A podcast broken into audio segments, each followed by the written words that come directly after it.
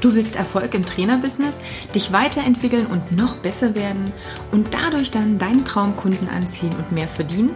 Dann bist du hier genau richtig. Ich bin Katja Kraumann und ich zeige dir, worauf du dich fokussieren solltest und mit welchen Strategien du dein PT-Business aufs nächste Level bringst. Viel Spaß! Heute gibt es ein Interview mit Philipp Schmieder vom Schmieder Training, der Personal Trainer in Köln. Und ähm, ich werde mit ihm über viele grundlegende Dinge zum Thema Selbstständigkeit als Personal Trainer, Positionierung und so weiter besprechen. Positionierung, Nischenfindung, Ergebnisse liefern für deinen Kunden, das sind immer essentielle Bausteine und Themen in meinen Coachings. Das heißt, wenn du da Interesse hast, unbedingt mal einen Termin vereinbaren, um zu schauen, wie ich dir diesbezüglich auch weiterhelfen kann. Termine gibt's unter katjakraumann.com-terminkalender. Und jetzt wünsche ich dir erstmal ganz viel Spaß beim Interview mit Philipp Schmieder. So, hallo Philipp, ich begrüße dich recht herzlich. Ich freue mich, dass du die Zeit gefunden hast sich dich mit mir mal zu unterhalten über dein Business, über das alles, was du dir so aufgebaut hast, was du auf die Beine gestellt hast. Falls dich jemand noch nicht kennen sollte, würde ich dich mal bitten, dich mal kurz vorzustellen. Wer bist du eigentlich und was machst du so? Ja, hallo Katja, danke für die Einladung, freut mich sehr. Äh, ich bin Philipp Schmieder, Diplom-Sportwissenschaftler, äh, Personal Trainer, als äh, Schmieder-Trainer bekannt im Internet, also so heißt meine Homepage Schmieder-Trainer, Wortspiel halt mit dem der Trainer. Und ähm, ja, ich bin selbstständiger Personal Trainer seit 2009. Ähm, ja, 2005 habe ich Sport angefangen zu studieren, 2009 mich selbstständig gemacht. Aktuell bei Urban Athletes in Köln, bei dem Marcel Seitschek in seinem Studio. Ähm, also sein Studio und ich arbeite dort auch mit meinen Kunden oder auch teilweise unseren Kunden, weil wir uns auch gegenseitig Kunden also übernehmen oder mhm. er gibt einen Kurs, ich mache PT beispielsweise, ne, kann er ja nicht beides gleichzeitig machen, dass wir da so Hand in Hand arbeiten. genau. Genau, sehr gut, prima. Ähm, hast du schon immer gewusst, dass du Sport studieren möchtest oder als Personal Trainer arbeiten willst? Wie waren da so die, die Anfänge?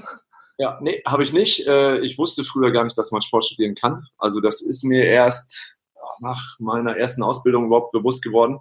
Also ich habe Abitur gemacht und dann ist ja die große Frage, was machst du jetzt? So, ja. Studierst du BWL, wie jeder, der nicht weiß, was er studieren soll? oder ähm, machst du erstmal eine Ausbildung oder was, was ist der nächste Schritt? Gehst du zur Bundeswehr? Die Bundeswehr hat nicht angefragt. Dann dachte ich mir, gut, machst du eine Ausbildung, äh, kann nie schaden. Äh, Habe ich eine handwerkliche Ausbildung gemacht, witzigerweise äh, Bierbrauer. das passt ja super zu dem, was du jetzt machst. Genau, habe ich mir später auch gedacht, jo, da hättest du vielleicht doch besser Physiotherapeut machen sollen oder sowas in die Richtung. Aber äh, damals, ich habe zwar immer gerne Sport gemacht, aber ich äh, wusste gar nicht, dass man einen Beruf daraus machen kann, mhm. also äh, als Personal Trainer leben kann. Das bei uns gab es keine Personal Trainer äh, auf dem Land, also ich komme vom Dorf eher oder inzwischen ist es eine Stadt, aber Norddeutschland, da ist, äh, ist es wahrscheinlich später hingekommen als in die größeren Städte. Und ähm, naja, dann habe ich diese Ausbildung gemacht. Ein halbes Jahr konnte ich verkürzen durch das Abitur, habe dann noch ein halbes Jahr als Geselle gearbeitet in der Brauerei. Aber ich wusste eigentlich schon relativ früh, das will ich nicht mein Leben lang machen. Es ist Schichtarbeit. Es ist, ähm, ja, man arbeitet in einer Fabrik, ob jetzt in den, in den Rohren da Apfelsaft drin ist oder Milch oder Bier, kriegt man nicht mehr so direkt unbedingt mit. Es ist halt industrialisiert. Es hat mit dem Handwerk nicht mehr so viel zu tun. Ich habe im Rahmen der Ausbildung auch in einer kleinen Brauerei, also in so einer ähm, ja, Gasthausbrauerei gearbeitet. Das hm. war super. Das war sehr handwerklich, aber das ist dann Saisonarbeit. Also in, im Sommer muss man da richtig zwölf Stunden am Tag schuften und im Winter ist nichts los. Auch nicht so optimal und man wird wahrscheinlich Alkoholiker, aber jeden Tag probiert, jede Sorte schmeckt. Ähm, nee, das war nichts für mich dauerhaft. Dadurch hatte ich aber dann die Wartesemester, um später äh, Sport studieren zu können. Mein Abi war jetzt nicht schlecht, das war, glaube ich, 2,4 oder so, aber ähm, äh, Sportstudium in Köln setzt, meine ich, in Numerus Clausus damals von 1,6 voraus. Und äh, durch die Wartesemester konnte ich dann mich dort bewerben. Vorher noch einen kleinen Umweg über Oldenburg gemacht. Dort ist auch eine Sportuniversität oder eine Universität, wo man Sport als Fach studieren kann. Aber äh, das war zu sehr auf Lehramt äh, ausgelegt. Und dann bin ich nach Köln, wie gesagt 2005 und ja, da habe ich dann auch im Rahmen des Studiums für mich entschieden, dass ich später beruflich Personal Trainer werden möchte. Sehr gut. Wo hast du mitbekommen, dass du als Personal Trainer auch davon leben kannst? Das war ja so ein schöner Nebensatz von dir, denn wir kennen ja wahrscheinlich auch beide Trainer, die nicht unbedingt gut davon leben können. Ähm, deswegen aus dem, aus dem Umfeld, aus der Umgebung kriegt man ja häufig auch zu hören, ach ja, mit Sport kannst du ja kein Geld verdienen und bist du dir sicher, das zu machen. Aber wenn ich den Beruf ergreife, habe ich ja wahrscheinlich schon mal irgendwo gesehen, ah, das scheint zu gehen. Wie waren da so deine ersten Kontakte auch direkt mit PT? Ja, das war ähm, bei uns an der Sporthochschule war jemand, der hat Natural Bodybuilding gemacht, äh, auf einem recht hohen Niveau, war auch deutscher Meister, wenn ich mich nicht irre, der Hendrik Richter war das damals. Und der hat auch Personal Training gegeben. Mhm. Fitness First, in, in so einem, kennt man, große Kette. Und zumindest das hat er, glaube ich, noch nebenberuflich neben dem Studium gemacht, aber man kriegt dann ja mit, okay, was ist der Stundenlohn ungefähr, dann rechnet man sich das hoch, dann guckt man, okay, kann ich davon leben? Zumindest kann ich es parallel machen zu einer ähm, ja, Flächenbetreuung oder so, wo ich ein festes Gehalt bekomme und dann gucken, wie gut das läuft. Das habe ich auch anfangs dann so gemacht. Also der hat mir erzählt, hey, da gehst du hin, da meldest du dich und ähm, ja, dann habe ich es einfach ausprobiert. Also die kommen einem da zum Glück entgegen, diese großen Studios, in denen die meistens das ermöglicht, dass man ein halbes Jahr keine Miete zahlen muss oder so und sich einen gewissen Stundenplan, äh, Stundenstamm aufbauen kann. Ja. Und parallel eben noch auf der Trainingsfläche arbeitet, um nicht mit einem Minus rauszugehen im Zweifel, wenn man dann Miete zahlt. Und dann merkt man ja relativ schnell, habe ich genug Kunden, kann ich davon leben oder nicht. Ich glaube, die durchschnittliche äh, Lebenserwartung, also beruflich gesehen von einem Trainings, äh, von einem Personal Trainer sind so sechs Monate höchstens. Oder spätestens, wenn das erste Mal das Finanzamt richtig äh, kommt. Ja. Und dann kristallisiert sich das schnell raus, ob man das sein Leben lang machen möchte und diesen Hassel, sage ich mal, oder diesen Stress auch haben möchte, den es mit sich bringt, selbstständig zu sein und nicht mhm. immer zu wissen, hey, Steuern sind schon abgezogen, ich krieg Nettogehalt und äh, Krankenkasse und so weiter, muss ich jetzt mich nicht groß drum kümmern. Hälfte zahlt der Arbeitgeber und ich weiß, was ich erwarte jeden Monat. Das ja. wissen wir ja nicht, nicht unbedingt. Das ist richtig. Was sind für dich so Grundvoraussetzungen, um, also Eigenschaften für Trainer, wo du sagst, die muss ein Trainer haben, um das überhaupt alles wegstecken zu können und äh, diese, mit dieser Selbstständigkeit und mit all den Risiken klarzukommen, die du ja gerade schon angesprochen hast? Ja, der sollte auf jeden Fall Organisationstalent haben. Also alleine, um die Termine mit den Kunden zu koordinieren, um selber Platz zu haben für sein eigenes Training, dass das nicht zu kurz kommt, um halt auch abseits vom Training die ganze Buchhaltung machen zu können oder sich zumindest jemand zu suchen, der es für ihn macht. Aber das alles unter einen Hut zu kriegen, dass man sagt, okay, da bis dahin muss der Trainingsplan fertig sein, dem muss ich noch eine E-Mail schreiben wegen der Ernährung, der äh, hat seinen Termin verschoben. Das ist, man muss schon viel jonglieren können. Das konnte ich zum Glück immer irgendwie. Also wenn wir früher irgendwo war Treffen bei dem und dem, dann war ich immer der, der allen Bescheid gesagt hat. In der Regel, heute treffen bei dem, der nächste fragt mich wieder, wo treffen wir uns? Ja, bei dem. Ich, jetzt noch teilweise. Ich komme in meine Heimat an Weihnachten und wer organisiert, wo wir uns treffen. Ja. so, ich denke, ey, ihr wohnt Luftlinie 200 Meter, redet doch mal miteinander, aber nein. Aber das ist ein sehr guter Hinweis, denn letztendlich kann man auch mal bei den Eigenschaften anfangen, die man außerhalb vom PT-Business hat, auch wenn man den Beruf noch gar nicht hat, und gucken, wie die dann letztendlich sich auch auf die Selbstständigkeit auswirken können, im positiven wie im negativen Sinne. Dass man ja, genau. da mal checkt, bin ich überhaupt geeignet? Ja. Ja, genau. Es gibt ja Leute, die sind sehr gute Teamplayer und es gibt Leute vielleicht, die äh, sind eben sehr selbstständig ähm, und andere, die, die müssen immer jemanden haben, der den sagt. Also die können vielleicht gut arbeiten, aber nur wenn sie eine Vorgabe haben, dann ist es vielleicht nicht optimal, selbstständig zu sein, wenn da keiner ist, der einem dann sagt, hey, bis heute muss das erledigt sein, das musst du dir halt selber vornehmen und durchziehen. Wenn du dann da sitzt und wartest auf die E-Mail vom Chef oder auf die Ansage vom Chef, du bist dein eigener Chef, da, da muss die Ansage von dir selber kommen. Ja, das ist. Genau. Ja. noch andere Sachen, also Organisationstalent in erster Linie, so diese Möglichkeit oder die Fähigkeit, auch sich selber Aufgaben zu geben und auch alleine so ein bisschen Power zu machen? Gibt es noch was, was dir jetzt so spontan einfällt, weil wir gerade bei dem Thema sind? Ja, Empathie auf jeden Fall, also sich in die Kunden reinversetzen zu können, dass man nicht immer von sich ausgeht, äh, so von wegen, ja, klar kannst du was essen, äh, so das und das kannst du essen, kann ich ja auch. Ne? Dann kann der Kunde ja. nicht, weil er vielleicht nur zweimal die Woche trainiert, nicht fünfmal weil er vielleicht erst angefangen hat zu trainieren und trainieren und nicht schon äh, seit, seit 15 Jahren oder länger trainiert. Äh, das muss man natürlich auch verstehen können, wie das ist, wenn der Kunde Kinder hat oder äh, sehr viel Stress auf der Arbeit und nicht immer essen kann nach der Uhr. Also man muss versuchen, Lösungen zu finden, die der Kunde umsetzen kann in seiner Situation und nicht einfach nur äh, jedem seinen Stempel aufdrücken und sagen, so ist es, das mache ich, mach so oder also friss oder stirb, sondern der Plan muss immer zum Kunden passen und dazu braucht man eine gewisse Empathie. Es müssen aber natürlich die Grundbedingungen erfüllt werden, wie genug Schlaf, äh, regelmäßige Proteinzufuhr, ähm, Kaloriendefizit, wenn er abnehmen will, das alles, das geht nicht äh, quasi durch Zauberhand, dann, wenn der Kunde einfach das nicht ermöglicht durch seinen Lifestyle. Also da kann der Trainer dann auch nicht zaubern. Der Kunde muss schon mitmachen. Genau. Aber du hast was super Geniales angesprochen, weil ich das auch immer wieder sehe. Viele Trainer gehen zu sehr auch von sich aus, auch im positiven Sinne, weil sie denken, das und das weiß der Kunde ja, das muss ich ja nicht nochmal sagen, das ist ja normal, das ist ja so Standard.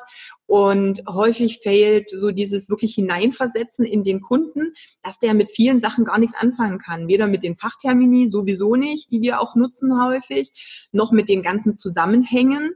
Und ganz oft sehe ich, dass es so, sagen wir, wenn man von der pädagogischen Richtung her geht, dass der Trainer irgendwie hier oben ist und der Kunde ja ganz weit unten in Anführungsstrichen vom, vom Wissensstand oder vom Verständniswert aus. Und dann muss der Trainer natürlich fähig sein, auch den da abzuholen, wo er gerade ist und ja. Äh, zu verstehen, was da die Grundbedürfnisse und die Wünsche und die Probleme sind. Ja, und gerade als Sportwissenschaftler, man kennt halt die Fachbegriffe, wenn ich jetzt da äh, damit um mich werfe in einem Training, dann denkt der Kunde ja auch, ich verstehe nur Bahnhof, was will der von mir? Ich muss dann Metaphern finden oder einfache Worte, um den Kunden zu erklären, was ich meine mhm. und nicht damit angeben, wie viel ich weiß. Äh, so dass das bringt keinen weiter. Ne? Also es ist, man sagt ja, die echte Intelligenz ist, wenn man einen komplexen Sachverhalt einfach erklären kann. Richtig. So, dass, dass ihn nur einer, einer versteht, der selber studiert hat oder so. Und ähm, dann muss man sich bewusst machen, viele Kunden wissen nicht mal, was ist, was sind Kohlenhydrate, was ist das? Ne, sind ja. Aminosäuren und Protein dasselbe oder nicht? Und ich lese so viel hier und da. Das ist ja auch das Problem in unserem Beruf. Äh, ich lese jetzt nicht ständig in der Zeitung irgendwelche ähm, Sachen über Steuerberatung. Aber ich lese ständig was über Ernährung. Äh, da will jeder wissen, was richtig ist und jeder kennt einen, der hat damit Erfolg und jeder hat so. Und das ist halt leider sehr individuell, das Thema. Bei Steuern gibt es klare Gesetze und Regeln. Da, da gibt es für Lösungen, äh, Problem X, Lösung Y. Fertig.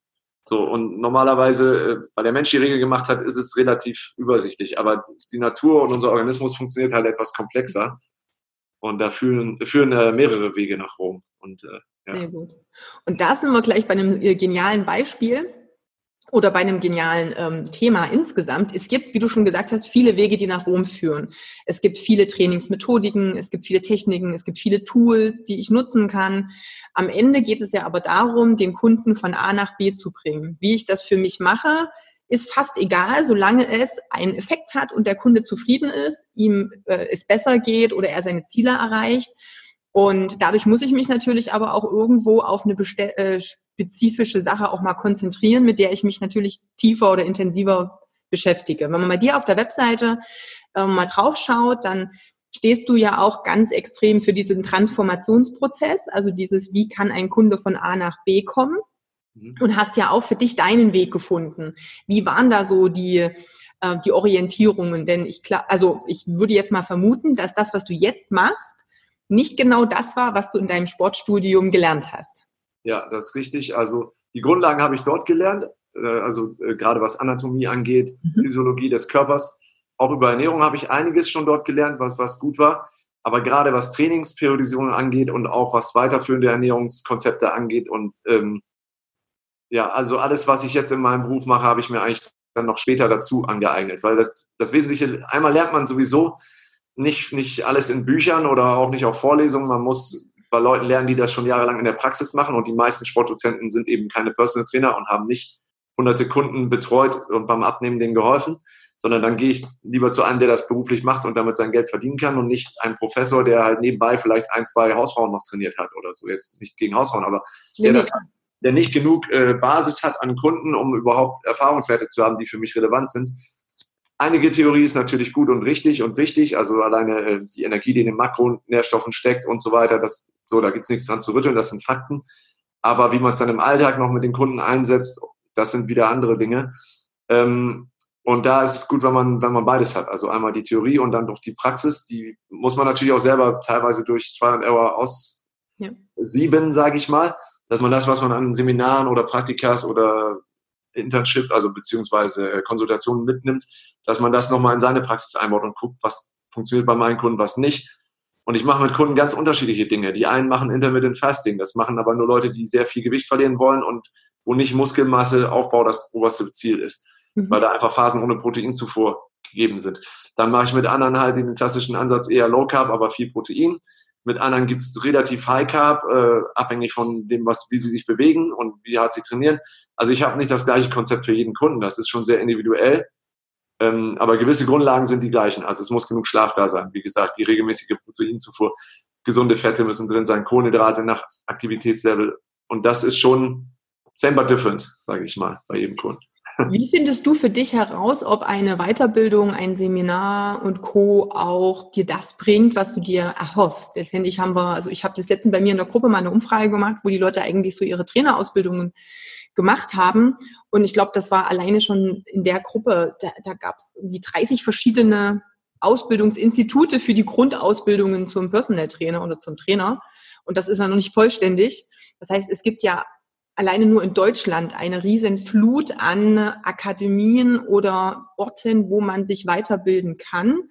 Jetzt haben nicht alle denselben Qualitätsstandard. Wie beurteilst du das? Was sind so deine Kriterien? Du sagst, okay, wenn ich da hingehe oder wenn ich mich, wenn ich das und das suche, ich buche das da, wenn XY ja. erfüllt sind. Wenn derjenige, der es anbietet, halt auch in der Praxis Erfolge damit seinen, mit seinen Methoden erzielt. Also der muss halt äh, dann schon x Leute äh, in Form gebracht haben, wenn ich zu jemand gehe, wo ich, wo ich Körperfettreduktion und Muskelaufbau lernen will. Oder wenn ich weiß, äh, der, der trainiert Eishockeysportler, dann muss er, muss er Eishockeyspieler trainiert haben als Beispiel und nicht nur äh, sagen, ich weiß in der Theorie, wie das geht und ich habe das gelesen, sondern er muss wirklich vorzeigbare äh, Fälle haben und nicht nur, ja, ich habe viele Trainer äh, trainiert, aber die sagen alle, nee, die wollen nicht, dass man ihren Namen sagt. Und, ja, klar. Ne, äh, so belegbare Erfolge muss derjenige erzielt haben in dem Bereich, in dem er. Also ich gehe auch nicht zu einem Finanzcoach, der pleite ist. So, oder der, der selber nie ein gutes Business aufgebaut hat. Ja, das ja. passt ja nicht. Vielleicht war er mal pleite, kann sein, aber der muss dann was draus gelernt haben und es besser gemacht haben. Richtig. Man sagt ja, jeder war mal einmal pleite, der Erfolg hatte, äh, ein Unternehmen aufzubauen oder irgendwas. Aber im Grunde, also der muss nicht nur die Theorie haben, sondern das in der Praxis für sich schon umgesetzt haben, wenn er mir was davon erzählen möchte. Und ich habe da eigentlich immer ganz gute, eine gute Wahl getroffen, denke ich. Also man sieht auf meiner Homepage auch, welche Seminare ich besucht habe. Ich habe das da alles aufgelistet. Wenn man ein bisschen sucht, findet man das. Bei Über mich in der, in der Rubrik. Mhm. Und ähm, da ist nur ein einziges Seminar, wo ich nicht äh, zufrieden war, aber das werde ich nicht sagen, wie es das war. Nein, aber das ist natürlich immer ganz wichtig, weil ich möchte ja ein Seminar machen und äh, eine Weiterbildung machen, die mich A, zum einen natürlich fachlich weiterbringt ähm, und was ich auch immer sage, was natürlich wichtig ist, es muss mir natürlich finanziell auch irgendwo das Invest mindestens wieder reinbringen oder sich so widerspiegeln, dass ich einfach so ein gutes Know-how habe, den Kunden noch besser von A nach B zu bringen, dass der mich bucht. Und am Ende ist es ja genau wie bei dem Kunden. Der Kunde sollte letztendlich ja auch gucken, zu welchem Trainer er geht. Ne? Der kann auch viel erzählen, was er kann, aber am Ende geht es darum, hatte der schon Kunden, die einfach mal zu ihrem Ziel gekommen sind durch seine Hilfe. Und so ist es ja für uns dann auch, wenn wir uns einen Coach suchen, sollte schon irgendwo ein Ergebnis ähm, erzielbar sein und er sollte auch ja eine gewisse Referenz auch mit mit sich bringen, ne? egal in welchem Bereich. Du hast es schön gesagt mit dem Finanzbereich. Es geht ja in allen anderen Lebensbereichen auch so. Ich werde mir im optimalen Falle immer jemanden suchen, der schon da ist oder das hat, was ich möchte oder in dem Bereich wirklich auch gut ist. Ne? Klar. Genau. Ja. ja. Ähm, wolltest du noch was ergänzen? Sonst komme ich zur nächsten Frage. Höchstens kurz, dass ähm, es gibt ja auch den Trend halt zu viel Seminare zu besuchen. Und dann hat man halt mhm. einfach äh, immer mehr Wissen an Gott. Ich habe selbst noch Unterlagen, die habe ich bis dato noch nicht durchgearbeitet, einfach weil meine Arbeit kam dazwischen. Und es waren einfach Sachen, wo ich weiß, für 90 Prozent meiner Kunden brauche ich das nicht. Und wenn die anderen 10 Prozent mal kommen, kann ich reingucken. Aber ich muss nicht eine äh, fortgeschrittene Methode für jemanden, der zehn Jahre Krafttraining gemacht hat, mit jemandem machen, der gerade Personal Training anfängt. Der muss erstmal laufen lernen auf Deutsch. So quasi die Grundschule. Und dann brauche ich nicht irgendwie, was mache ich mit dem im, im fünften Semester? der ist noch nicht an der Uni, der hat noch nicht sein Abitur gemacht, der ist noch nicht mal an der Hauptschule, ja, der hat noch nicht mal seine Grundschule abgeschlossen. Und wenn der noch nicht mal beweglich genug ist, eine Kniebeuge auszuführen, dann muss ich nicht darüber nachdenken, wie überlade ich das exzentrisch, äh, die Kraftkurve oder an gewissen Punkten. Ja, also man muss gucken, dass es auch zu seiner Zielgruppe passt, was man macht. Und bei den meisten ist es halt einfach Basics first. Ja. Und, und bei den meisten bleibt es auch sogar eine ganze Zeit bei den Basics, weil die einfach in einer Frequenz trainieren. Wenn ich einen Kunden habe, der zweimal die Woche trainiert, dann hat er in einem Jahr knapp 100 Mal trainiert. Dann ist er nach einem Jahr immer noch ein relativer Anfänger. Genau. Dann muss ich keine fortgeschrittenen Methoden äh, anwenden. Das ist was anderes, wenn einer fünfmal die Woche trainiert. Dann hat er die 100 schon wes wesentlich früher. Ja, dann ist er schon äh, in, in 20 Wochen so weit, also nicht mal in einem halben Jahr. Du sagst es ja auch so schön, ich muss natürlich gucken, passt das zu meiner Zielgruppe, was ich jetzt auch für mich als Fortbildung mache. Klar heißt es nicht, dass ich immer nur, ähm, auch wenn ich mich vielleicht interessiere für das Training Eishockey, hattest du vorhin, glaube ich, als Beispiel genannt. Dann kann es natürlich auch sein, dass ich auch Endverbraucher trotzdem noch in anderen Trainings habe. Dann brauche ich aber dennoch keine zehn verschiedenen Richtungen, sondern ich muss wirklich gucken, was brauchen denn diese eine oder maximal zwei Richtungen. Häufig ist es ja nicht viel mehr, was ich an, an Kunden habe und kann ich das dann vielleicht einfach nur skalieren. Also ganz häufig komme ich ja mit den Basissachen schon gut hin, die ich dann nochmal nach oben ein bisschen skalieren kann, wenn der eine mal ein bisschen fortgeschrittener ist. Aber ich werde ja sehr, sehr selten die Hausfrau, die du vorhin angesprochen hast, den, ähm, weiß ich nicht, Bodybuilder, den Eishockeyspieler und den ähm, Triathleten äh, gleichzeitig irgendwie in meinem Business betreuen. Also es ist ja im seltensten Falle so, dass es so eine Diversität auch an Kunden gibt, weil es dann schon wieder schwierig ist, auch an diese Kunden ranzukommen. Ja, ja gut, also ich habe auch vom, vom Leistungssportler bis, äh, ich sag mal, zur Hausfrau, obwohl die meisten sind eher selbstständige äh, Kunden, die kommen auch die, die Damen natürlich. Ja, anders, ja. Ja, ähm, habe ich schon viel ein breites Leistungsspektrum dabei. Aber wie gesagt, der Großteil sind halt äh, Leute, die mit Sport beruflich nichts zu tun haben, sondern die das als Hobby betreiben oder die für den nächsten Skiurlaub fit sein wollen, die eine Verletzung, ausgelösten Rückenschmerzen wegkriegen wollen. Das ist der Hauptteil. Ja. Und, äh, das ist natürlich eher die Zielgruppe und das sehe ich halt auch, dass viele das falsch verstehen, wenn ich äh, sage Zielgruppe. Bei Zielgruppe meine ich ja auch, die haben ein gewisses ähnliches Ziel. Das heißt, es ist völlig egal, ob das jetzt eine Frau ist, die selbstständig ist oder Hausfrau ist oder ob es jetzt ein ähm, Chef in einer Firma ist, wenn die beide Fett verlieren wollen zum Beispiel, mhm. dann kommen, sind die ja eigentlich auch irgendwo in der gleichen Zielgruppe drin. Denn so vom, vom ähm, oder was sind deine hauptsächlichen Ergebnisse, die die Kunden wollen, wenn sie zu dir kommen, wenn jemand komplett neu ist? Was sind da so die Hauptsichten? Du hast jetzt schon ein paar angesprochen, aber kannst du das so auf drei, vier runterbrechen und sagst, das und das sind eigentlich 90 Prozent derer, die kommen? Ja, fit werden ist der Klassiker, äh, sehr unspezifisch, aber das sagen ja natürlich viele, fit werden. Dann äh, Körperfettreduktion ist, würde ich mal sagen, 98 Prozent. Mhm. Und ähm, Muskelmasseaufbau und mehr Energie haben. Also das heißt einfach kein Mittagstief zu haben, abends mal müde zu werden, anstatt aufgedreht und durchzuschlafen, morgens ohne Wecker aufstehen können oder fitter zu sein. Das ist auch das Ziel, was wir mit allen, egal ob Sportler oder äh, Otto Normalverbraucher, versuchen zu erreichen. Weil wie du schon sagst, ne, das Ziel ist das gleiche, auch bei einem Leistungssportler, der will auch stärker, schneller, besser. Und das gleiche wird auch der Autonormalverbraucher werden stärker, schneller, besser, nur auf einem ganz anderen Level. Ja. Wenn das für den Eishockeyspieler heißt halt, der kriegt seine Kniebeuge von 100 auf 2, äh, 120 Kilo beispielsweise und für den Autonormalverbraucher heißt es, der kommt vom Besenstiel zu der 20 Kilo Stange, sind die ja auch beide stärker geworden. Richtig.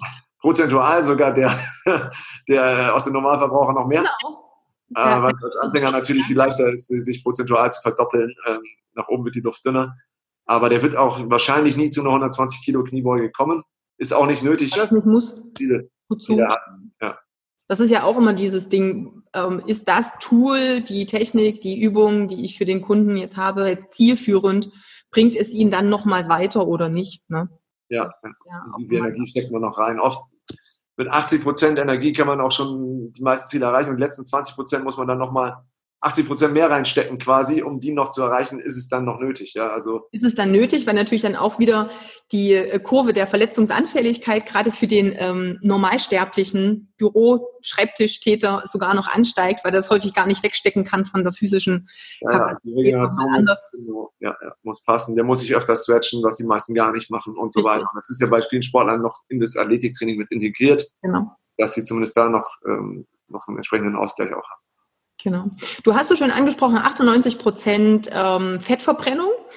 Fett, äh, ist ja schon bei vielen so. Gleichzeitig wollen natürlich aber auch viele Muskeln aufbauen. Und da ist ja auch so ein Thema für dich, ähm, wo du ja auch dich mit ja, ganz dolle intensiv auch mit beschäftigst, wie das so aussieht mit zum Thema Muskeln aufbauen, aber auch Fett verlieren, wo dann ganz häufig das Ding ist, ja, geht nicht gleichzeitig, muss ich in der und der Reihenfolge machen oder ich habe immer so, ne, man hat ja so den Klassiker, ich bin jetzt in der Massephase und dann im Sommer mache ich jetzt wieder irgendwie Fettverbrennung und im Winter habe ich dann wieder eine Massephase. Wie gehst du daran oder wie sind so deine Gedanken diesbezüglich? Ja, ich denke, die Fotos auf meiner Seite beweisen, dass ja auch, dass beides gleichzeitig möglich ist. Also man kann natürlich auch Körperfett verbrennen und Muskeln aufbauen. Der ganz einfache physiologische äh, Hintergrund dahinter ist halt, dass eine Kalorie keine Gewichtseinheit ist, sondern eine Energieeinheit. Ja, also nicht jede Kalorie von jedem Makronährstoff wiegt gleich viel. Also ein Gramm Fett hat äh, beispielsweise, ich sag mal, um auf die Verdauung runterzubrechen, neun Kalorien und Kohlenhydrate haben vier Kalorien pro Gramm. Das heißt, sie sind gleich schwer, aber haben eine unterschiedliche Energie. Das Fett hat fast Also hat mehr als doppelt so viel Energie wie die Kohlenhydrate. Das bedeutet, wenn ich jetzt ein Kilo Körperfett abbaue und ich baue gleichzeitig zwei Kilo ähm, Muskeln auf, dann kann es sein, dass ich also auf der Waage nicht so viel tut. Da habe ich halt natürlich ein Kilo mehr, obwohl ich aber die ganze Zeit in einem Energiedefizit war. Ja, also das, das man denkt dann auch, oh, irgendwie werde dünner und so. Nein, du hast zwei Kilo Muskeln draufgepackt, du hast äh, Fett verloren, was das Ziel ist. Dann darf man nicht zu sehr auf die Waage gucken. Es wird runtergehen. Aber ähm, man kann in einem Defizit natürlich aufbauen, weil äh, man braucht für den Aufbau weniger als, als äh, der Abbau enthält sozusagen. Also das, das ist äh, das Geheimnis dahinter. Und ähm, das ja, wird immer falsch kommuniziert oder oft falsch kommuniziert. Die Leute sehen das als, es ist nur Energie. Entweder habe ich Plus, dann kann ich aufbauen, oder ich habe Minus, dann baue ich ab, verliere aber auch zwangsläufig Muskelmasse. Nein, äh, tut man nicht, weil man ja gleichzeitig die Muskeln aufbaut, indem man genug Protein isst und, und durch Training den Reiz setzt. Ähm, das geht durchaus zeitgleich. Natürlich, wenn ich von 100 Kilo auf 80 Kilo abnehme, dann wird auch Magermasse verloren, weil wir bestehen zu 70 Prozent aus Wasser. Ja, äh, dann kann ich nicht mehr die gleiche Magermasse wie vorher haben. Aber wenn ich dabei stärker wäre und, und die Muskeln sehen definierter aus, also ich werde keine Muskelmasse in dem Sinne verlieren. Auch der Muskel besteht jetzt zum Großteil aus Wasser und Glykogen. Äh, ja, also das wird auch gerne mal ein bisschen verwechselt. Was ist wirklich kontraktiles Protein und was sind nur gespeicherte Energiereserven im Muskel? Das ist ja auch so dieses, dieses Problem, dass wir aus welchem Grund auch immer so extrem auf diese Waage fixiert sind oder viele äh, Kunden einfach so dieses ähm, auf der Waage dieses Gewicht da sehen und gar nicht diese Zusammenhänge, wie hängt das mit der Körperzusammensetzung zusammen. Ich kann auch sehr, sehr schlank ähm, aussehen, aber mehr wiegen. Ne? Auch Frauen, die jetzt sportlicher sind, die haben dann nicht ihre 50 Kilo und sind da irgendwie gefühlt so uns wie zart. Aber man sieht denen zum Teil nicht an, ob die jetzt 70 Kilo wiegen oder nicht. Weil wenn Muskulatur da ist, ist es eine ganz andere Körperform. Ich glaube, da dürfen wir auch den Kunden vermitteln, dass es nicht um die Waage geht, sondern dass es andere Sachen gibt, die da viel wertiger sind oder andere Messmethoden auch. Also bei mir ist auch so, dass ich jedem erstmal sage, Waage am besten mitbringen, die schließen wir hier ein, dass du nicht mehr rankommst, weil die brauchst du zu Hause nicht, die verwirrt nur. Ne? Also ich sag mal, einmal nicht ordentlich auf Toilette gewesen, morgens gewogen, schon ein halbes Kilo mehr drauf. Es ist völlig irrelevant. Ja, für eine langfristige Tendenz empfehle ich den Leuten, sich mal einmal die Woche zu wiegen, aber es gibt halt Leute, die machen sich verrückt, die wiegen sich Eben. dann jeden Tag oder jeden zweiten Tag, Hilfe, ich habe zugenommen, Hilfe, ich habe abgenommen. Das sind Wasserschwankungen. Bei genau. Frauen kommt noch der Zyklus dazu, das ist Extrem. ein Unterschied. Das kann drei Kilo ausmachen, äh, ja. vor der Blutung, nach der Blutung und so weiter. Ähm, bei Männern äh, oft auch Stress, Schlaf, ähm, Training die alle äh, Einflüsse auf den Wasserhaushalt haben und dann kann es sein, dass ich mal Schwankungen habe von ein, zwei Kilo, aber die langfristige Tendenz ist dann entscheidend. Ich nutze die Hautfaltenmessung, mit der ich auch sehen kann, an welchen Stellen geht das Fett weg und wir wiegen immer äh, zum, zum Termin immer auf meiner Waage und äh, einige Leute lasse ich einmal die Woche wiegen, aber nicht alle halten sich dran, dann, dann kriege ich Mails, oh Hilfe, ich habe zu, ich habe abgenommen, dann sage ich, pass auf, einmal die Woche, mach dir keinen Stress, ist ein Marathon, kein Sprint, es geht nicht darum, bis nächste Woche fünf Kilo aufzubauen, das wird auch nicht alles Muskelmasse sein. Ich gebe eine Zahl vor, wie viel maximal draufkommen soll, wie viel maximal runterkommen soll pro Woche, je nach Ziel. Und dann äh, da in dem Rahmen sollen die sich bewegen. Und das passen wir dann immer notfalls an. Also wenn die nur alle drei Wochen zu mir kommen, vier Wochen, dann ist es gut, wenn ich zwischendurch ein Feedback kriege. Ja. Genau. Wie hältst du ähm, Kunden motiviert, gerade wenn so bestimmte Schwankungen sind? Oder es ist ja nun bei, bei allen ganz normal, dass es auch mal so eine Plateauphase mal von zwei Wochen geben kann, was logisch ist, weil der Körper nun mal nicht linear funktioniert. Hast du da noch mal so ein paar Tipps für Trainer, wie, wie du damit umgehst persönlich, wie du da die Leute motivierst, dran zu bleiben auch und das nicht, nicht den Kopf in den Sand zu stecken oder verzweifelt zu sein? Ja, also die grundsätzliche Motivation muss natürlich vom Kunden selbst kommen. Also diese ja. intrinsische Motivation kann man dem ja nicht einpflanzen. Mhm. Wenn einer sagt, ich will bis zum Sommer ein Sixpack haben und der visualisiert das richtig und, und äh, setzt da alles dran und lebt entsprechend und weiß jedes Mal, wenn er irgendwo ist, okay, das wird mich meinem Sixpack jetzt nicht näher bringen, wenn ich das esse oder trinke und das schon. Und ah, die Serie muss ich jetzt nicht noch abends gucken, weil ich möchte mein Sixpack haben und brauche genug Schlaf dafür. So, dann wird er automatisch mehr Dinge unternehmen, die in die Richtung führen. Wenn es dem eigentlich eher egal ist oder der sagt, ja, kann auch nächsten Sommer sein, dann kann ich machen, was ich will und der wird seinem Ziel nicht so nahe kommen äh, wie der andere. Ähm, aber wenn einer einfach nur nicht weiß, woran es liegt, aber er versucht alles in seiner Macht Stehende, um das zu erreichen. Dann gucken wir natürlich nach Fehlerquellen. Mhm. Ähm, das kann sowas sein wie eine Langzeit-Blutzuckermessung. Habe ich mit einer Kundin rausgefunden, dass sie keine Tomaten verträgt. Also auf dem Papier, Tomaten haben kaum Kohlenhydrate, Gemüse lasse ich die Leute nicht mal zählen. Sie hat mir mal gesagt, ich habe Hunger, wenn ich Tomaten noch esse. Ich ist ein paar mehr, kein Problem. Dann, dann haben wir die Messung gemacht irgendwann und dann kam raus, dass jedes Mal ihr Insulinspiegel zack, richtig hoch ging, als wenn sie schnelle Kohlenhydrate gegessen hätte. Das kann natürlich nicht durch die Kohlenhydrate in den Tomaten kommen, sondern es war eine Immunreaktion, also Stressreaktion auf eine Unverträglichkeit ähm, bezüglich den Tomaten und dann schüttet der Körper über Cortisol dann Glykogen aus, aus der Leber aus und erhöht den Blutzucker selbst. Danach hat man schnell wieder Hunger auf die nächste Mahlzeit und wenn man schnell Hunger hat, wird man mehr essen, als man sollte. Und äh, als wir das rausgenommen haben, plus es war noch, meine ich, Kürbis und Zucchini dabei, das sind alles sogenannte Fruchtgemüse, die sie nicht vertragen hat und äh, seitdem lief es wieder besser. Doch alles also, Nachtschattengewächse, ne? Kann auch sein, dass sie da irgendwie. Ja, ja. Also Fruchtgemüse, also Tomaten sind auf jeden Fall Nachtschattengewächse noch und die genau. ziehen auch als Obst ja, an. Genau, richtig, ja. Wo die kein Mensch in Obstsalat machen würde, aber ja. so, das ist, ja, also das sind so, da kommt man nicht drauf, wenn man nicht bestimmte weitere Schritte geht. Ja. Oder man muss nochmal ganz genau mit dem Kunden ins Gespräch gehen und nochmal alles hinterfragen zockt er abends Videospiele, die ihn aufdrehen? Ist er den ganzen Tag vom Handy? Wenn ich zum Beispiel einen Kunden habe und ich weiß, äh, immer wenn ich was poste, kriege ich sofort den ersten Like von ihm. Immer wenn äh, ich immer schicke, kommt direkt ein Post bei Instagram, hier, das mache ich jetzt. Und dann denke ich auch, okay, du bist vielleicht ein bisschen zu oft online. Ja, check mal deine Bildschirmzeit. Es gibt ja mittlerweile Messmethoden dafür. Und wenn du irgendwie fünf Stunden am Tag vom Handy bist, das ist zu viel. Das ist auch wieder Stress. Und das ist äh, immer, ich warte auf die nächste, nächste Bestätigung, nächste Like und du sollst das für dich machen, nicht für irgendwelche Likes von irgendwelchen Leuten aus Amerika oder sonst wo, die dich nicht mal kennen, die einfach nur liken, damit du zurücklikest oder das ist leider heutzutage diese Zeit, wo alles immer nur äh, von der Meinung anderer abhängig ist, aber man sollte das ja für sich machen. Und ja. ja. Das ist halt ein ähm, extrem wichtiger Punkt, wie sehr Stress auch auf ähm, die Körperzusammensetzung, auf das Wohlbefinden, auf die Gesundheit allgemein sich auswirkt und dass Stress nicht immer nur bedeutet, ich habe jetzt viel Arbeit auf Arbeit. Also das auch da, glaube ich, ist das Bewusstsein bei den Endkunden noch nicht so ganz da und selbst bei den Trainern zum Teil nicht. Also wie Handy, Bildschirm insgesamt, diese Erreichbarkeit, dieses permanente Ablenken, diese tausend da bingt, äh, da kommt eine E-Mail, da ruft noch jemand an, ich weiß, in zehn Minuten habe ich den nächsten Termin. Das sind alles so Faktoren, die extrem auch auf, den, auf das Stresslevel einen Einfluss haben. Und viele denken da überhaupt nicht dran oder kommen nicht auf die Idee, dass das auch einer der Gründe sein kann, warum sie ihre Ziele nicht erreichen. Na, Schlaf ist immer noch sehr unterschätzt. Auch das, ich meine, das kommt schon langsam ein bisschen mehr, dass viele wissen, okay, Schlaf ist wichtig. Häufig sind die Zusammenhänge dann noch nicht bekannt, aber so diese äußeren Einflussfaktoren, die neben Training und Ernährung eine Rolle spielen, die müssen und dürfen wir einfach mehr auch in unsere Arbeit mit einfließen lassen und da auch natürlich aufklären und vielleicht auch Rahmen setzen. Ja, ja völlig richtig. Ich erkläre das immer anhand von einem Dreibein. Also du hast äh, also drei Standbeine, Schlaf, Ernährung, Training. Wenn eins davon zu kurz kommt, dann leiden die anderen, dann steht das ganze Ding schief.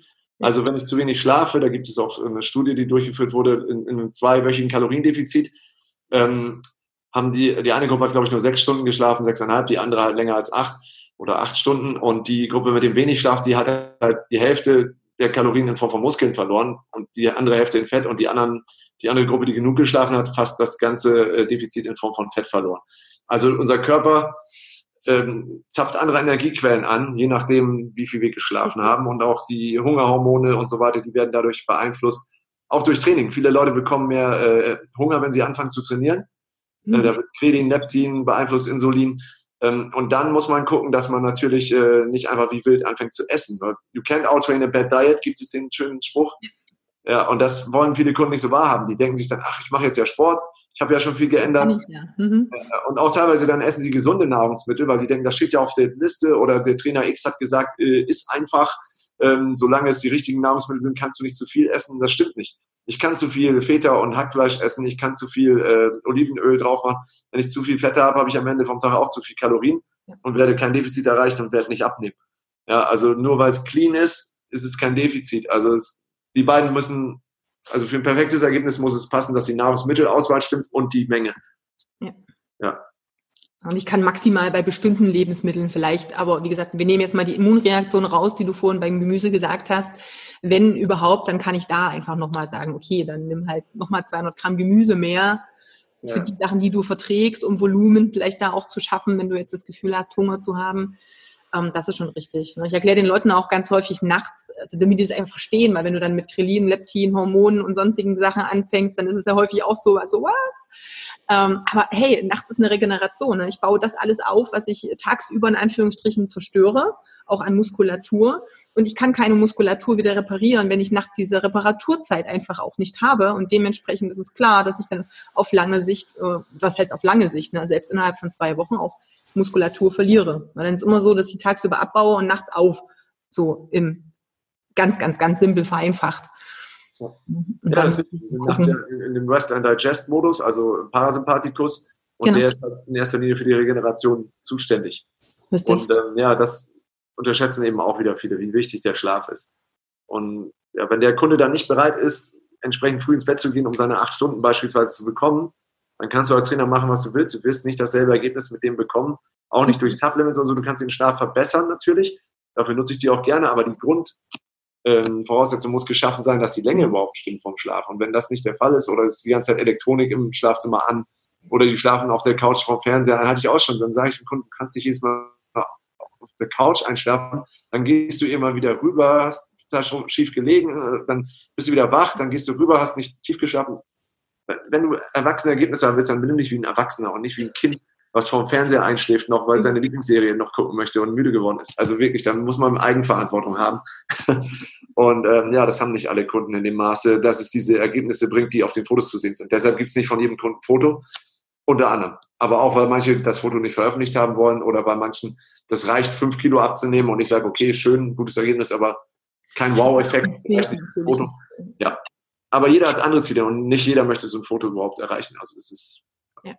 Wie ähm, sortierst in Anführungsstrichen du im Vorfeld auch ein bisschen aus oder, oder anders? Ähm, man kann jetzt nicht immer ausschließen, dass natürlich auch Kunden auf einen zukommen, die ein schnelles Ergebnis haben wollen, aber nicht bereit sind, etwas dafür zu tun. Wie Gehst du A mit der Außenkommunikation jetzt im Vorfeld schon? Gibt es da eine Sortierung, die dir auffällt? Und B, wenn du die dann vielleicht beim ersten Gespräch hast, wie handelst du das? Nimmst du die trotzdem an, weil du ja einen Kunden und Geld erstmal kriegst? Oder lehnst du auch Kunden ab, wenn du merkst, das funktioniert gar nicht? Wie ist so dein Vorgehen da? Ja, bisher, also seit ich bei Bernettis bin, musste ich keinen Kunden ablehnen. Bei Fitness First ist es anders, weil es ein äh, öffentliches Studio ist. Da kommen schon mal schräge Vögel teilweise an, muss man ehrlich sagen. Da hatte ich einen, der zum Beispiel, der hat den ganzen Tag nur Kaffee getrunken, kein Wasser, nichts. Nee, Wasser trinke ich nicht. Nein. Äh, nein, die Übung möchte ich nicht machen, zeig mir eine andere. Sag ich, pass auf, wir arbeiten nicht zusammen. Ja. Äh, so, äh, als Beispiel, der war Friseur. Ich habe gesagt, ich komme auch nicht mit dem Hammer und sag, schneid mir damit die Haare. Ja, also du nutzt deine Schere, weil du weißt, dass es das richtige Werkzeug ist. Ich nutze die Übung, weil ich weiß, sie ist für deinen Rücken gut. Und wenn du die nicht machen kannst oder Schmerzen hast, ist was anderes. Wenn du sagst, du möchtest die einfach nicht machen, und geh zu irgendeinem Trainer, der deinen Plan umsetzt oder schreib ihn dir selber, weil du weißt ja, was du machen möchtest. Trink weiter deinen Kaffee, isst weiter nur einmal am Tag. Ich habe den irgendwann mal zwei, drei Jahre später gesehen. Irgendwo stand er von einem anderen Friseurladen, den er dann hatte. Das sah noch genau aus wie vorher. Natürlich, vielleicht noch ein bisschen schlechter. Augenringe, dicke Plauze. Also ne, äh, solche Kunden würde ich nicht annehmen, kommen zum Glück nicht zu mir mittlerweile. Man, äh, ja, vielleicht durch die Website, wenn Sie die finden, da steht schon viel drin, auch so von mhm. wegen, dass es eben Eigeninitiative auch erfordert und dass ich nicht zaubern kann. Das sind immer zwei wichtige Punkte. Richtig. Also ja, kein Trainer kann dir die Arbeit abnehmen. Äh, ne, die Anstrengung des Trainings kann ich nicht für dich übernehmen. Äh, ich kann nicht ne, regelmäßig für dich essen. Ich kann nicht für dich ins Bett gehen. Ich kann dir nur alles sagen, was du machen sollst und du musst es dann umsetzen. Und ich kann vielleicht noch ein, zwei Wiederholungen mehr aus dir rausholen im Training und auf die Form achten. Aber ich kann dir nichts abnehmen, was wirklich für den Erfolg entscheidend ist. Das muss alles von dir selber kommen. Ich kann es dir nur sagen, was du machen sollst. Und äh, ja, der Kunde, der sich so quält, dass er noch vier Wiederholungen rausholt und der, der nach der ersten Anstrengung sagt, ach oh, nee, das reicht mir heute, ich kann nicht mehr. Auch der, der erstere Kunde wird ein besseres Ergebnis haben, ganz einfach, weil er weiter raus aus der Komfortzone geht. Aber es waren ja zwei wichtige Sachen, die du genannt hast. Zum einen, es macht einen Unterschied, ob du in einem, ich sag mal, öffentlichen Fitnessstudio, die einfach auch wieder andere Leute anziehen, mit Kunden den Erstkontakt hast, weil du natürlich dann ein ganz breiteres Spektrum auch an potenziellen Interessenten erstmal ähm, hast. Oder eben in einem Studio vielleicht, wo eh schon ein ganz gewisses Klientel auch ein- und ausgeht und natürlich auch in der Kommunikation, wie bewerbe ich meine Dienstleistungen, also wie klar kommuniziere ich auch, was der Anteil des Kunden ist, also an, in Bezug eben auch auf Eigeninitiative. Also einer von äh, den Coaches hat letztens äh, auch so einen schönen Satz gesagt, du kannst jemanden etwas mit Gewalt nehmen, aber du kannst keinem etwas mit Gewalt geben. Ja. Das muss von denen kommen, die müssen das annehmen. auch annehmen. Annehmen wollen, ja, genau. Ja. Und von daher ist das natürlich auch ganz wichtig, damit kann ich schon mal ein bisschen vorfiltern. Sehr gut, prima. Ja, was ich noch benutze, sind Fragebögen, die ich den Kunden schicke. Da sehe ich ja auch schon viel, was sie aufschreiben, wenn sie es machen, auch ein dreitägiges Ernährungsprotokoll, wo ich auch schon sehe, wie sind die Zeiten, wie sind die Mengen. Ja. Ähm, und äh, im Gespräch natürlich. Ne? Dann, wenn dann jemand kommt und sagt, hey, sag mir einfach, was ich machen soll, hatte ich auch schon so Kunden, ne? ich mache alles, äh, ich, ja, ich will sofort das Ergebnis. Und dann sage ich auch, hey, bisschen langsam, bisschen diese ja. Übermotivation ist ein schlechtes Zeichen. Weil, äh, warum hat er es so eilig? weil er weiß, die Motivation hält nicht lange. Ja, also wenn, wenn jemand eher, also stille Wasser sind tief, wenn jemand ein bisschen entspannter an die Sache rangeht, da haben mich schon einige Leute eher überrascht. Aber wenn jemand so ganz, es gibt Leute, die sind äh, hochmotiviert und es läuft. Aber es gibt auch Leute, die sind übermotiviert und können das nicht äh, später umsetzen. Und sobald dann ein Steinschlag kommt, ein kleiner, dann sind die gleich sofort das Gegenteil, so zu Tode betrübt. So, ne? Und dann denke ich mir, okay, also sage ich dann ein paar Mal und äh, ja, meistens erledigt sich das Problem von selbst, sage ich mal, in dem Sinne, weil die einfach aufhören. Das sind, das sind dann Leute, die aufgeben, weil sie ihren eigenen Ansprüchen nicht gerecht geworden sind, irgendein so ein Wunder zu bewirken. Und man sagt, die Brücke zwischen, äh, ähm, zwischen Erwartung und Realität, das ist halt die Enttäuschung. Und wenn die Brücke sehr lang ist und die erwarten irgendwas, was in der Realität nicht zutreffen kann in dieser Zeit und auch nicht mit ihrem Einsatz, dann ist die Enttäuschung ja unausweichlich. Richtig, ganz genau. Aber auch gut, Enttäuschung heißt, es wurde eine Täuschung aufgehoben in dem Fall eine Selbsttäuschung, äh, kann man auch was daraus lernen. Das, das hofft man zumindest für den Kunden, dass es dann im nächsten Schritt besser wird. Und für dich als Trainer, klar, du lernst auch mit deinen Kunden, an deinen Kunden und auch wer dein Kunde ist und deine optimale Zielgruppe oder nicht, mit wem du gut kannst, wem du Erfolge oder zu Erfolgen helfen kannst. Ne? Auch das ist natürlich eine wichtige Sache. Wobei, also ähm. haben gesagt, die meisten Kunden sind aber so, wenn man dann sagt, hey, ein bisschen auf die Bremse treten und ein bisschen lockerer machen, dann nehmen die das auch an mhm. und merken auch schon, stimmt, ich bin ein bisschen zu gestresst, stimmt, ich mache ein bisschen, ne, ich erwarte zu viel von mir selber, ich mache lieber ein bisschen äh, langsamer, aber dafür konstanter. Und äh, ja, das ist so, so diese Extremfälle, das sind ein, zwei unter 100 oder so, die, die so raus sind. Sehr gut. Wie ausgelastet bist du jetzt aktuell? Wie sieht das so bei dir aus mit der Kooperation? Oder anders, genau, vorher. Das war so eine schöne Sache, dass du gesagt hast, du bist jetzt mit in dem Studio, ihr, ähm, ihr kooperiert sehr gut miteinander. Wie wichtig siehst du letztendlich auch immer so dieses Zusammenspiel, diese Zusammenwirkung auch der Trainer untereinander, weil das ja auch zum Teil so ein ähm, heikles Thema auch ist mit diesem ganzen Konkurrenzgedanken äh, und dem, ich nehme jemanden die Kunden weg oder jemand mit mir die Kunden weg. Wie empfindest du das bei dir in deiner Arbeit, deiner Erfahrung? Ja, also bei Urbanetics gibt es kein Konkurrenzdenken, weil wir sind ja ein Team. Also das Studio gehört dem Marcel, von daher ist auch klar, wer die Entscheidung, was Geräte kauft und so weiter, alles betrifft, äh, trifft. Das ist halt er. So, er fragt mich gerne mal nach meiner Meinung oder so, aber ich äh, bin jetzt nicht der, der da ein Veto einlegen kann oder so, weil das ist gut so. Also mir gefällt das so, weil dann gibt es keine Diskussion. Wenn wir jetzt beide das Studio hätten und jedes Mal diskutieren müssen, schaffen wir uns dieses Gerät noch an oder machen wir jenes oder kaufen wir diese Lampen, dann würde alles länger dauern und äh, vielleicht zu Reibung führen. So ist es einfacher. Wir haben zum Glück dieselbe Philosophie, was Training mit unseren Kunden angeht. Das heißt, ich kann ihm bedenkenlos meine Kunden anvertrauen ich weiß, er setzt den Plan so um, wie ich den geschrieben habe und er erzählt den nicht, äh, ja, du brauchst nur sechs Stunden schlafen und äh, ja, äh, isst mal wieder Müsli zum Frühstück, das gibt dir Power oder sowas. Ne? Das, also da, da wird er keine gegenläufigen Informationen bekommen, der Kunde, als er die bei mir bekommt und umgekehrt auch nicht. Von daher, da arbeiten wir gut zusammen. Und wenn ein Kunde zu uns kommt, wenn er zu, zu ihm kommt und er ist ausgelastet und schickt ihn zu mir, dann haben wir halt eine klare Regelung, wie das äh, unter uns geregelt wird, was das Finanzielle angeht und umgekehrt auch. Und äh, von daher gibt es ja keine, das, das haben wir halt alles im Vorfeld geregelt. Da gibt es jetzt keinen Futterneid in dem Sinne oder sowas. Oder?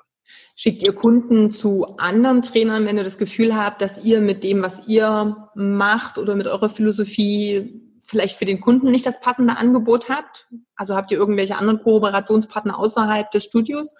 Weiß nicht, wie das also, vielleicht. Äh, fällt mir konkret kein Fall ein von einem Kunden, der jetzt wirklich aus Köln oder näherer Umgebung zu uns gekommen ist. Also mhm. alle, die es uns schaffen, die kriegen wir eigentlich auch äh, da abgeholt, wo die stehen.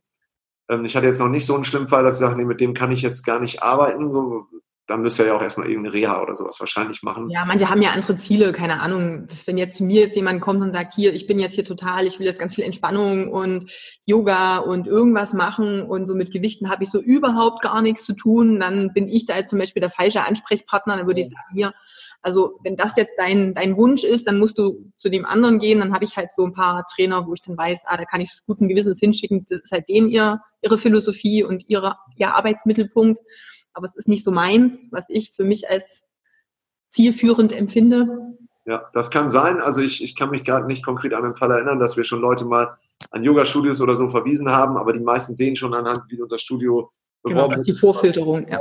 Aufsteller, wo vorher und nachher Fotos drauf sind und so weiter. Es ist von Krafttraining die Rede. Da kommen eigentlich selten Leute, die dann sagen, ich möchte hier nur Entspannung und, und irgendwie ja, Yoga machen. Ähm, dann haben wir aber genug Leute, also, die wir kennen, wo wir die hinschicken können. Oder wenn jemand Schmerzen hat, erstmal vielleicht zu einem Chiropraktiker oder zu einem Arzt. Dann haben wir natürlich auch Trainer in anderen Städten. Wenn mich jetzt jemand fragt, der aufgrund der räumlichen Distanz nicht kommen kann, auch nicht für eine mhm. Messung alle drei, vier Wochen, dann empfehle ich den auch weiter. Oder mich hat letzte auf der Facebook-Seite eine Trainerin angesprochen und dann habe ich auch einen Kollegen in Bonn empfohlen, weil sie vor Ort Betreuung brauchte. Der Weg nach Köln zu weit war und dann empfehle ich natürlich gerne einen Kollegen weiter, wo ich weiß, dass er gute Arbeit macht. Ja. Sehr gut. Wo ist so dein Ziel? Wo willst du noch hin? Wo siehst du dich so in, keine Ahnung, zehn Jahren? In zehn Jahren, so lange plane ich nicht voraus. Ganz ehrlich, vielleicht der Weltkrieg 3, keine Ahnung. Also man sollte schon, äh, man sollte schon Ziele haben, natürlich, und auch ähm, etwas längerfristige, aber zehn Jahre ist für mich viel zu lang. Wenn ich die letzten zehn Jahre zurückdenke, da hätte ich mir nicht gedacht, dass ich jetzt da bin, wo ich jetzt bin. Mhm. Also das ist, da kommen so viele unerwartete und unvorhersehbare Sachen dazu. Fortschritt ist wichtig. Also ich versuche natürlich jedes Jahr irgendwie den Umsatz zu steigern. Entweder sind es mehr Kunden oder andere Projekte, die Umsatz generieren oder so. Also ich versuche auch abseits vom Personal Training noch genug Sachen zu machen, damit keine Langeweile für mich aufkommt. Mein Ziel ist es nicht, acht Stunden am Tag im Gym mit acht Kunden zu stehen. Mhm. Nach dem vierten, fünften Kunden wird es anstrengend. Und ähm, du kannst dann nur Zeit gegen Geld äh, tauschen sozusagen und du musst immer vor Ort sein. Das heißt, jeden Urlaub, den ich mache, der reißt mir ein Loch in die Kasse. Mein Ziel ist, irgendwas zu generieren, wo ich auch im Urlaub Geld verdienen kann, aber der Kunde dafür ein vollwertiges Produkt bekommt. Äh, mit meinem ähm, ja, Geschäftspartner und Trainingspartner äh, Goran Siroina bin ich da gerade bei maximalstark.de mhm. dabei. Das ist die Website, wo wir im Januar online gehen, ähm, wo wir auch Online-Training anbieten, beziehungsweise Trainingspläne anbieten werden. Ähm, solche Dinge, Seminare nächstes Jahr ist mit dem Mark Lubetzky was geplant. Mhm. Das ist, richtet sich mehr an Trainer, Trainer als an Kunden. Ja aber beruht auf unseren Erfahrungen und, und wirklich auf Dingen, die man so auch umsetzt. Also unser Ziel ist es, ein Seminar zu schaffen, was du wirklich, du gehst hin, du nimmst das alles mit und baust auch alles in deine Praxis ein und nicht so, dass dann Unterlagen liegen bleiben, die nie mehr gelesen werden, nachdem man sie sich einmal ja, während des Seminars angeguckt hat, sondern wirklich, dass man sagt, ey, wow, das mache ich jetzt so. Und das funktioniert in der Praxis, das, was wir mit unseren inzwischen hunderten Kunden festgestellt haben. Ja, also, dass die, äh, ja, dass die Sachen umsetzbar sind, ist ganz wichtig. Richtig, da hatte ich ja mit Marc eh schon drüber gesprochen. Es sind halt einfach so die wichtigen Dinge. Ich gehe jetzt hin zu einer Fortbildung und das Wissen, was ich da kriege, kann ich auch sofort in meine Praxis umsetzen. Das ist dann das, was natürlich den besten Return on Investment auch bringt und für mich die beste Praxiserfahrung dann auch. Ne? Das ist, genau. Da darf gerne noch mehr auf den Markt kommen. Das ist ja cool, dass ihr das macht. Wenn wir dann sehen, wenn die ersten Seminare da sind, dass wir die mal mit veröffentlichen und mal ein bisschen mitstreuen Gerne, danke. Ja. Erst ursprünglicher Plan war, dieses Jahr eins zu machen oder beziehungsweise zusammen eins zu geben. Aber wir waren noch nicht so weit, dass wir sagen, wir haben die Zeit äh, da reingesteckt, die wir reinstecken wollen. Es soll richtig gut werden. Ähm, und es soll halt, äh, wie gesagt, aus unserer Praxis und die, die haben wir uns über lange Jahre halt aufgebaut, die Erfahrung, das soll das widerspiegeln. Und äh, es gibt Leute, die geben Seminare, nachdem sie selber eins besucht haben. So und, und äh, quasi äh, copy-pasten das Seminar, was sie besucht haben, ohne jegliche Erfahrung, äh, wie das in der Praxis. Ich habe schon mitgekriegt bei anderen Trainern. Da geht der Trainer von dem Trainer auf ein Seminar und der, der andere Trainer macht ein Seminar drüber, über das Thema, wo der, wo der andere war. So, er war nicht mal selbst auf dem Seminar, bringt dann ein Thema dazu, zusammengeschustert aus den Unterlagen wahrscheinlich. Erstens, selbst wenn, wenn du das in deiner Praxis benutzen würdest, dauert es Jahre, bis du sagen kannst, das bringt das und das bringt das. Das ist ja nicht, ne, ich kann ja nicht eine Methode einmal ausprobieren und sagen, so, jo, das ist es jetzt. Habe ich mit einem Kunden probiert und der hat beim nächsten Mal fünf Kilo mehr bewegt oder irgendwie so oder der hat jetzt abgenommen. Das muss man schon mit einer Hand, mit einer, mit einer größeren Menge Kunden probieren und über eine längere Zeit, um zu sagen zu können, so, das ist normalerweise das, was du dadurch erwarten kannst und da so kannst du es noch optimieren oder variieren, je nachdem, was, was bei dem Kunden X passiert. Ja, und das sind jetzt die Erfahrungswerte, die wir haben und deshalb gehen wir es erst weiter und nicht um eine schnelle Markt zu machen, einfach ein Seminar rauszuhauen, ohne äh, dahinter stehen zu können, was, was der Inhalt ist. Ja, und das ist halt eine ganz wichtige Sache. Ich sehe das immer mehr, auch gerade jetzt in Zeiten des Internets ist es natürlich sehr leicht, mit Reichweiten zu denken, oh, ich kopiere jetzt mal X oder Y, das ist unabhängig in welchem Bereich, ob das jetzt ein Seminar eins zu eins ist, ob das äh, Webseiten sind, ob das was auch immer ist. Viele denken dann, ach, das, was die gemacht haben, scheint zu funktionieren. Ich nehme das einfach eins zu eins, mache jetzt ein bisschen Werbung dafür und verdiene mir damit auch mein Geld. Aber wenn diese Erfahrung und dieses Umsetzen in die Praxis einfach fehlt, also du kannst nicht Dinge kopieren, weil natürlich mehr da hinten dran ist, als nur dieses eine äh, Konzept oder diese eine Grundstruktur. Ne? Da hängt viel, viel mehr. Das ist, wenn ich einen äh, Ernährungsplan nehme und sage, der bringt jetzt alle Deutschen ähm, zu ihrem zu ihrem Erfolg, das wird auch nicht funktionieren. Nur weil das eine für den einen funktioniert hat, heißt das nicht, dass das auch für den anderen ist. Wenn ich da nicht individuell noch mit, ähm, ja, mit Einfluss nehmen kann, geht es sowieso nicht, wenn ich meine Erfahrung nicht mit reinbringen kann. Das äh, wird, wird langfristig nichts bringen. Und auch hier wieder, da sind wir eigentlich, können wir den Bogen zurückspannen. Das ist das, was du am Anfang ja schon gesagt hattest. Guckt euch bitte immer an, egal welche Dienstleistung ihr in Anspruch nehmt oder welches Seminar ihr in Anspruch nehmt, hat derjenige damit auch Erfahrung? Hat er schon Erfolge produziert? Ist es seine eigene Praxis, aus der er spricht oder ist es einfach nur, weil es gerade modern ist und äh, Profit verspricht, was, was da jetzt irgendwie auf dem Plan steht? Ja, so sieht es aus, genau. Und ein guter Spruch ist, ähm, dass, ich meine, das hat der Wolfgang Unser mal gesagt auf dem Seminar, wenn du äh, Uhrmacher bist, dann musst du Uhren machen. Also quasi, wenn du Trainer bist, musst du Leute trainieren. Ja. Wenn ich ein, zwei PT-Kunden habe, so, wovon spreche ich? Ja. ich muss hunderte Leute trainiert haben. Später vielleicht mal, wenn ich das gemacht habe über viele Jahre, so und ich weiß, okay, so funktioniert es, dann kann ich auch mit weniger Kunden mich mehr auf andere Zweige äh, oder andere Business äh, Zweige konzentrieren. Aber die Grundlage muss da gewesen sein. Ich muss ein Uhrmacherhandwerk beherrschen, indem ich ganz, ganz viele Uhren gebaut habe und nicht nur eine äh, mhm. zusammengebastelt habe irgendwie, sondern es müssen auch die mit den ganz kleinen Zahnrädern dabei gewesen sein, um mal die Feinabstimmung. So, wenn man den Leuten beibringen will, wie das geht, muss man es erstmal selber äh, gemeistert haben. Ja. Und das ist, das sieht man in der heutigen Zeit leider oft, dass es zu, zu viele selbsternannte Experten gibt, weil sie irgendwelche Studien gelesen haben, meinen sie jetzt, sie wissen, wie, wie Training funktioniert oder wie Ernährung funktioniert oder, oder weil es bei ihnen selber geklappt hat. Äh, äh ja, Studie mit einem Teilnehmer ist nicht. Hat funktioniert, 100% Erfolgsquote, das ist doch mal was. Mensch, hast du bei anderen Studien nicht? ja, ist nicht so aussagekräftig dann. Das stimmt. Gut, super. Jetzt haben wir schon äh, eine ganze Weile gequatscht. Ähm, wenn du so noch abschließend vielleicht so drei Tipps äh, Trainern auf den Weg mitgeben könntest, um ja in ihrem Business für ihre Kunden, für sich selber auch erfolgreich zu sein? Was fällt dir da so spontan ein? Ja, erstmal versuchen mit den Kunden wirklich ein Ergebnis zu erreichen, was, was nicht nur fühlbar ist für den Kunden, sondern auch sichtbar. Das ist die beste Werbung meiner Meinung nach. Das so ein Vor-Nachher-Bild, klar, das wird jetzt oft gemacht und es gibt auch viele Trainer schon, wo ich Bilder sehe, wo ich denke, ah, warte doch nochmal fünf, sechs Wochen, bis das ein richtig gutes Bild ist. Ein Haus nicht so schnell raus, nur damit du halt ein Bild hast. Hm. Klar gibt es dann Kunden, da passiert irgendwas Unvorhergesehenes und dann wird es halt doch kein Bild. Ne? Dann kann man immer noch das erste nehmen, wenn man eins zwischendurch gemacht hat, wenn man meint, der Erfolg wird dort wieder gespiegelt. Aber also versuche Ergebnisse produzier zu produzieren, die wirklich einen Wow-Effekt haben auch. Ja. Ähm, natürlich, wenn der Kunde das möchte, ja, also du sollst jetzt nicht irgendwelche Leute äh, da reinzwingen, sondern natürlich mit Kunden, die da ambitioniert sind, das zu machen. Und das wird sowieso nicht klappen. Also Ergebnisse produzieren ist Nummer eins. Das wird das beste, die beste Werbung sein. Dann würde ich empfehlen, als Trainer die, die Homepage optimieren zu lassen, äh, was Google-Suche und so weiter angeht. Das habe ich lange Jahre vernachlässigt. Also ich hätte direkt Tag eins, wo die Homepage online wäre, auch SEO-Optimierung machen sollen, also Suchmaschinenoptimierung machen sollen, habe ich nicht. Ähm, und Content natürlich auf die Seite packen. Bei mir sind viele Artikel online.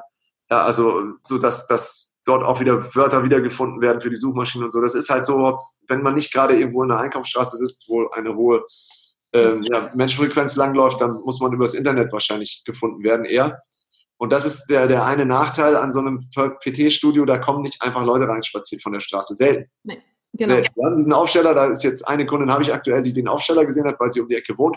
Aber die meisten kommen doch auf Empfehlung oder durch eben Internetrecherche zu uns. Und dann ist es natürlich äh, exorbitant, dass man im Internet gefunden wird. Richtig. Und nicht also am Ende genau sind das die Sachen messbare Ergebnisse, dann eine gewisse Sichtbarkeit, dass ja, du ja. genau und natürlich auch den Expertenstatus, den du ja mehr oder weniger auch durch deine Artikel und dieses jemand kann draufgehen, kann sich davon schon mal das erste Gefühl abholen, ob du der Richtige bist, ob du äh, verstehst, wovon du redest. Das sind ja schon Dinge, die ich damit auch beweisen kann, wenn ich das auch noch ja wirklich auch hands-on zeigen kann, hey, ich weiß, wovon ich rede, das kannst du da schon mal sehen, auch wenn du noch keinen Kontakt mit dem Kunden hattest. Ja, wobei das wieder leider für manche Leute schwer zu differenzieren ist, weil der eine erzählt X, der andere Y und die wissen nicht, wer Richtig. ist. Aber es muss ja erstmal passen mit meiner Einstellung, mit dem, was ich suche. Ja. Ne? Also auch da muss ich sagen, okay, das äh, ist ein Konzept, das ist so erklärt, das ist, es macht für mich so einen, ich habe ein gewisses Vertrauen, wenn ich auf die Seite gehe, ich, ich falle nicht hinten wieder raus, weil ich denke so, wow, nee, das, was der schreibt, ist irgendwie damit könnte ich nicht umgehen. Man wird die, die, richtigen Kunden damit anziehen, denke ich. Das ja, ist auch der Punkt, wäre meiner Meinung nach einfach, sich nicht zu verstellen, sondern zu sein, wie man ist. Richtig. Ich sollte nicht versuchen, irgendeinen anderen Trainer zu kopieren, nur weil der erfolgreich ist oder genau das so zu machen wie der. Ich habe, also wirklich, ich habe schon Trainer gesehen, die haben dann exakt den gleichen, äh, den gleichen Mailtext drin, so wie, wie der andere Trainer. Die haben immer benutzen dieselben Wörter sogar, die der andere Trainer häufig benutzt und äh, versuchen den zu kopieren und so eine Mini-Ausgabe, so Mini-Me von dem zu werden, dann bist du nicht real, sage ich mal. Du bist halt nicht authentisch und das wird dir auch auf Dauer keiner abkaufen und wenn, wenn du dann, wenn es nicht genau dein Charakter auch ist. Genau. Also man sollte so sagen. Wenn dann der Kundenkontakt ist, geht es ja nicht mehr, weil dann kann ich den anderen nicht mehr eins zu eins nachmachen. Also funktioniert. Ja, wird dann irgendwann aufgesetzt und ich glaube, man kommt nicht weit, oder selbst wenn man weit kommt, aber in die falsche Richtung rennt, dann entfernt man sich ja von seiner eigentlichen Richtung und das ist nicht ja. sinnvoll. Also man sollte seinen eigenen Weg finden und sein, sein eigener Trainer werden. Also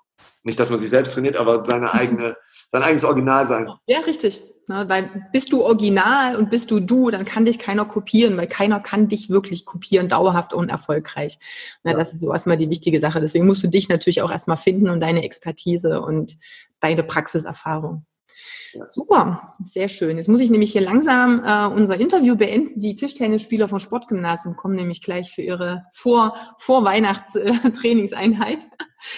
Gut, lieber Philipp, ich danke dir ganz, ganz doll für deine Zeit. Wir verlinken natürlich auch die Website und so weiter in den Show Notes. Das heißt, wenn da jemand sich einfach mal angucken möchte, was du machst, wie du das Ganze aufbaust, dann haben wir natürlich auch die Kontakte dann nochmal in den Show Notes oder hier unter dem Video, je nachdem, ob YouTube oder Podcast.